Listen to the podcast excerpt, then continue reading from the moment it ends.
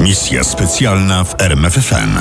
Sekrety polskiego wywiadu 1939-1945. Odcinek ósmy. Rakiety V2. Największy sukces wywiadu Armii Krajowej. Nazywał się Jan Schroeder. Mimo obco brzmiącego nazwiska był Polakiem. Dobrowolnie zgłosił się do niemieckiego urzędu pracy Arbeitsamtu. Przyjęto mnie, a ponieważ byłem ochotnikiem, pozwolono mi wybrać miejsce zatrudnienia. Wybrałem Świnoujście. Wybór Świnoujścia nie był przypadkowy, a i Schroeder był ochotnikiem tylko pozornie. Tak naprawdę działał na polecenie wywiadu Armii Krajowej. W warszawskiej centrali wiedziano, że na wyspie Uznam Niemcy prowadzą wojskowe prace. Brakowało jednak szczegółów. Trzeba było je zdobyć. Jak? Ktoś wpadł na pomysł wysłania tam pracowników przymusowych. Najpierw jednego, a w razie konieczności kolejnych. Wybór padł na Jana Schroedera. Schroeder przyjechał na wyspę Uznam w styczniu 1943 roku. Dowoził żywność dla pracowników Heres Versuch Sanstalt, czyli Wojskowego Instytutu Badawczego. Był furmanem i taki też przybrał pseudonim. Niemcy nazywają Uznam wyspą mózgów, ale nie ustaliłem dlaczego. Mówił furman trzy miesiące później do Wrzosa. Krążą pogłoski, że odbywają się tam doświadczenia z nową bronią. Wrzos, czyli Bernard Kaczmarek, szef komórki Bałtyk wywiadu ofensywnego AK o kryptonimie Lombard, słuchał, notował, a w razie potrzeby pytał. Ze specjalnych wyrzutni Niemcy wypuszczają torpedy powietrzne, podobne do małych samolotów z karłowatymi skrzydłami. Montują je na miejscu w halach Luftwaffe Versenhanstalt w Panemunde. Jan Schroeder wiedział dużo, ale nie mógł wiedzieć wszystkiego, ponieważ był tylko cywilnym pracownikiem i nie miał dostępu do strefy zamkniętej, a to tam znajdowały się największe tajemnice Penemunde. Musiał więc opierać swoje raporty na informacjach zasłyszanych od niesprawdzonych źródeł, a często nawet na zwyczajnych plotkach. To obniżało wartość meldunków i nie pozwalało na dokładne spenetrowanie bazy. Do tego zadania Kaczmarek potrzebował nowego agenta. Pomogło szczęście lub przypadek. A wszystko zaczęło się od rozkazu wydanego przez wysoko postawionego oficera Wehrmachtu. Jednostka wojsk telekomunikacji stacjonująca w Szlezwigu-Holsztynie, złożona z ekspertów techników, prowadziła w plutonach Wehrmachtu szkolenia z łączności. Właśnie w charakterze instruktora na wyspę Uznam oddelegowano podoficera niejakiego Romana Trygera. Młody podoficer był Austriakiem z pochodzenia, miał jednak polskie korzenie. Roman urodził się w Bytomiu na niemieckim Górnym Śląsku, lecz od najmłodszych lat mieszkał w Bydgoszczy. Po zakończeniu kampanii polskiej w 1939 roku Tregerowie podpisali Volkslistę, ale nie zerwali związków z Polską. Przeciwnie, ojciec Romana, Augustyn Treger, został szefem komórki wywiadowczej Bałtyk 303, działającej w ramach wywiadu ofensywnego AK. Czyli wspomnianego już poprzednio Lombardu. Sekcja Augustyna Tregera, posługującego się pseudonimem Sęk bądź Tragarz, obejmowała pas wybrzeża w okolicach ujścia Odry. Przypadek chciał, że kiedy u Sęka zjawił się powracający ze Świnoujścia kaczmarek Wrzos, był tam również Roman Treger. Kiedy Wrzos dowiedział się, gdzie służy młody Treger, nie mógł przepuścić takiej okazji. Postanowił zwerbować podoficera. Umieszczenie dwóch agentów w strzeżonym ośrodku badawczym III Rzeszy świadczyło bez wątpienia o wysokiej klasie wywiadu AK. Porównanie wywiadu AK z podobnymi osiągnięciami różnych organizacji działających w okupowanej Europie wykazuje, że wywiad AK zdystansował poważnie dorobek zarówno podziemia francuskiego, jugosłowiańskiego, jak i sowieckiego. Pisał historyk Andrzej Chmielarz. Również z szacunkiem o wywiadzie AK wyrażali się Niemcy. W lipcu 1943 roku do placówek Gestapo w Berlinie przyszło pismo niniejszej treści. Ustalenia wywiadu z ostatniego okresu pozwalają na bezsprzeczne stwierdzenie, że polska służba wywiadowcza pracuje z wielką aktywnością i że już obecnie w wielkiej liczbie niemieckich chronionych zakładach działa przy pomocy zatrudnionych w nich robotników. Wypływające z tego zagrożenia dla produkcji materiałów wojskowych są tym większe, że wywiad polski wspierany przez fanatyzm polskiego ruchu oporu pracuje z wielką zręcznością i jest trudny do ujęcia. zdjęcia. Był zatem oddział drugiej Komendy Głównej Armii Krajowej godnym kontynuatorem pracy wywiadowczej przedwojennego oddziału drugiego Sztabu Głównego. I szedł prawdopodobnie nieświadomie po tropach swoich przedwojennych poprzedników. Warto wspomnieć, że to Polska Dwójka jako jedyny wywiad Europy już przed wojną zdobył informacje o budowie ośrodka rakietowego w Penemunde. Wiktor Katlewski, pseudonim Wiktor, obywatel Niemiec polskiego pochodzenia pracujący w Urzędzie Uzbrojenia Kriegsmarine, miał dostęp do wszystkich dokumentów urzędu. W ciągu niepełnych trzech lat współpracy przekazał Polakom kilka tysięcy kopii dokumentów. W tej licznej grupie znalazły się meldunki o rozbudowie Penemunde i prowadzonych tam badaniach. Ponieważ jednak te rewelacje dotarły do Warszawy wiosną 1939 roku, kiedy polski wywiad przeżywał reorganizację oraz skupiał siły na rozpoznaniu zagrożenia niemieckiego, odłożono je ad acta. Powrócono do nich po czterech latach, w zupełnie innych okolicznościach. Po raz kolejny meldunek na temat Penemunde pojawił się dopiero w lutym 1943 roku, a potem w marcu. Penemunde nad Bałtykiem centralizuje się ośrodek budowy prób samolotów rakietowych. W promieniu kilku kilometrów od stacji Penemunde zamknięte są wszystkie drogi. Informacje o ośrodku rakietowym wysłano z Warszawy do Londynu. Raport trafił na biurko szefa brytyjskich tajnych służb, Najpierw w Secret Intelligence Service zapanowało niedowierzanie. a potem ktoś przypomniał sobie o nadesłanym jesienią 1939 roku dokumencie. Był to tak zwany raport z Oslo. Raport z Oslo streszczał osiągnięcia techniczne III Rzeszy. Wśród informacji o torpedach akustycznych czy lotniskowcu znalazły się również wzmianki o niemieckim programie rakietowym. Wówczas nikt o zdrowych zmysłach w ten raport nie uwierzył i dokument wylądował w szufladzie. Po trzech i pół roku nareszcie zyskał potwierdzenie.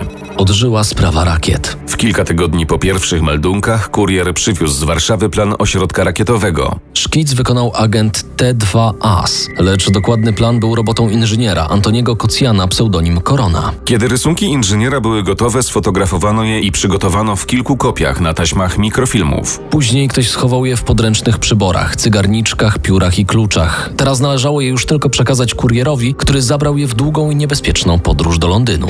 Zaskoczeni treścią raportu Brytyjczycy czterokrotnie wysyłali samoloty RAF nad Penemunde w celu wykonania serii zdjęć. W tej sytuacji decyzja bombardowania była więc naturalną konsekwencją meldunków wywiadu AK i fotografii zrobionych przez samoloty RAF. Nocą z 17 na 18 sierpnia 1943 roku nad Penemunde nadleciało 596 bombowców. A jednak bombardowanie nie udało się tak dobrze, jak życzyli sobie tego brytyjscy strategzy. Celem ataku miały być budynki mieszkalne personelu. Liczono na śmierć szefa niemieckiego programu rakietowego Fernera von Brauna i możliwie szerokiego grona naukowców. Tymczasem źle oznaczono cel i bomby spadły na oddalone od bazy rakietowej o 3 km baraki więźniów. Zginęło 213 pracowników przymusowych, w tym 91 Polaków. Niemcy stracili 178 ludzi. Z personelu naukowego zginął dr Walter Thiel, odpowiadający za pracę nad napędem i paliwem rakiet. To była duża strata dla programu rakietowego, ponieważ dr Thiel rozpatrywał możliwość wykorzystania napędu atomowego. W tej kwestii kontaktował się z fizykiem atomowym profesorem Wernerem Heisenbergiem, który kierował zespołem niemieckich fizyków pracujących nad bombą atomową. Szacuje się, że nalot brytyjskich bombowców na Penemunde zahamował pracę nad bronią rakietową o miesiąc, według jednych, według innych historyków o 3 czy nawet 6 miesięcy. Czy jednak te pół roku przyniosłoby Niemcom zwycięstwo? W przypadku rakiety o konwencjonalnym ładunku wybuchowym zapewne nie. Lecz gdyby wykorzystano broń atomową, Pierwsza rakieta V2 spadła na Londyn 8 września 1944 roku, niemal równo trzy miesiące po D-Day, a na tydzień przed Market Garden nieudaną operacją aliantów w Holandii. Niemcy nie zarzucili prac nad rakietami. Przeciwnie, świadomi upływającego czasu starali się nadrobić stracone tygodnie. Jesienią 1943 roku przenieśli produkcję rakiet z wyspy Uznam w góry Harcu. Tam, w sztolniach góry Konstein, 7 km od Nordhausen, umieszczono fabrykę broni odwetowej V. Natomiast poligon testowy umieszczono w generalnym gubernatorstwie nieopodal Mielca na poligonie SS Pustków Blizna. Niemcom zależało na tempie produkcji, także już w listopadzie 1943 roku na poligonie Blizna dokonano pierwszych prób wystrzelenia rakiety V2. Wydaje się, że Niemcy decydując się na umieszczenie poligonu testowego rakiet V2 w okupowanej Polsce, nie docenili wywiadu AK. Tymczasem poligon, jak również kompleks leśny, był pod ścisłą obserwacją ludzi z inspektoratu AK Dębica. Zanim doszło do wspomnianej wyżej pierwszej próby, centrala wiedziała już o rozbudowie poligonu Blizna. Utracony w Penemunde trop pojawiał się na nowo. Agenci Lombardu wiedzieli nie tylko skąd rakiety startują, ale również gdzie spadają. Postanowiono obserwować oba te rejony. A ponieważ meldunki napływały niemal każdego dnia, miejsce lądowania rakiet udało się określić dość precyzyjnie w okolicach Sarnak nad Bugiem. Oficer wywiadu AK, cichociemny Stefan Ignaszak, pseudonim Nordyk, wysłał do blizny pod Mielcem i do Sarnak nad Bugiem obserwatorów. Każdy start rakiety i jej rozbicie było notowane przez wywiad AK. 24 kwietnia 1944 roku wywiad AK zdobył żyrokompas, a 20 maja fragment rakiety leżał na brzegu Bugu. Była to tylna część rakiety, razem z dyszą. Robiła ogromne wrażenie, bo miała chyba 2 metry długości i ponad metr szerokości. Ważyła chyba pół tony. Wewnątrz powyginanej trochę komory znajdowały się jakieś rury, kable, tryby. Wspominał Tadeusz Jakubski, pseudonim Czarny, który miał najlepiej zorganizowany wywiad w obwodzie AK Siedlce. Mieszkańcy okolicznych wsi i żołnierze AK ukryli fragment rakiety na brzegu rzeki, tak by uszedł uwadze Niemców. A kiedy Niemcy zakończyli poszukiwania i w okolicy zrobiło się spokojnie, ludzie z AK wyciągnęli z ukrycia wrak rakiety i przewieźli go do Warszawy. Z badaniem elementów powinien zająć się inżynier Antoni Kocjan, jednak z racji ogromnej ilości zadań obawiano się, że inżynier nie podoła obowiązkom. Wobec tego szef wywiadu AK, pułkownik Kazimierz Iranek Osmecki, zdecydował o oddaniu rakiet V pod nadzór zespołu naukowego Jerzego Chmielewskiego. Chmielewski, inżynier o dużym doświadczeniu i nie mniejszym zapale do pracy, jeszcze w 1943 roku zaproponował utworzenie Biura Studiów Gospodarczych. Pomysł uznano za dobry i tym sposobem wystartowała Arka.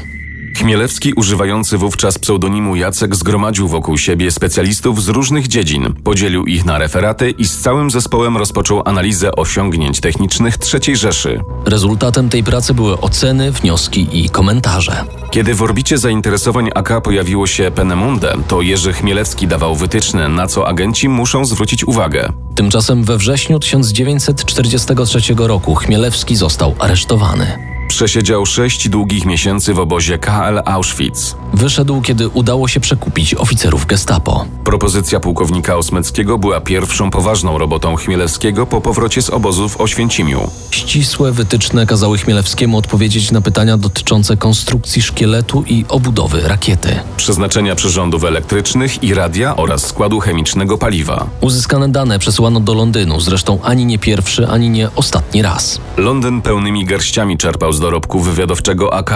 Ponieważ Armia Krajowa wypełniała lukę informacyjną, zastąpiła rozbite komórki wywiadu MI6 w Rzeszy. Współpraca praktycznie jednostronna dała Anglikom mocne fundamenty pod budowę strategii wojennej. Olbrzymią rolę odgrywał tu wspomniany już Lombard. Kierowany przez majora Edwarda Jetera operował w Rzeszy, odkrywając dla aliantów tajemnice niemieckiego przemysłu. Śledził ruchy statków w portach oraz okrętów w bazach Kriegsmarine na wybrzeżu Mórz Bałtyckiego i Północnego. Raz w tygodniu wysyłano do Londynu meldunek, raz w miesiącu nad Tamizę wyruszał kurier z raportem. Od 28 lipca 1940 roku do końca wojny Brytyjczycy odebrali od Polaków około 25 tysięcy meldunków. Pisano w nich o wszystkim, co dotyczyło potencjału wojennego III Rzeszy.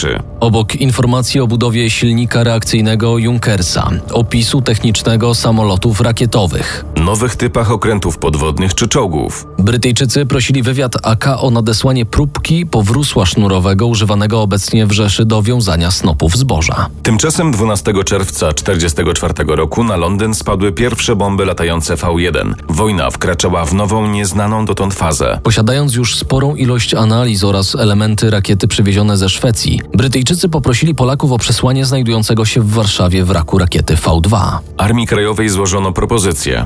O co chodziło? Otóż już dwukrotnie w okupowanej Polsce lądował samolot, który wracając na zachód zabierał ze sobą ludzi i raporty wywiadowcze oraz polityczne. Akcja taka otrzymała kryptonim Most. Teraz w celu odebrania wraku rakiety przygotowano operację Most po raz trzeci. Miała się odbyć w lipcu podczas pełni księżyca, co wypadało nocą z 25 na 26 lipca. Kto miał polecieć do Londynu? Jerzy Chmielewski Rafał był w lipcu 1944 roku najbardziej kompetentną osobą w kwestii wiadomości związanych z rakietą V2.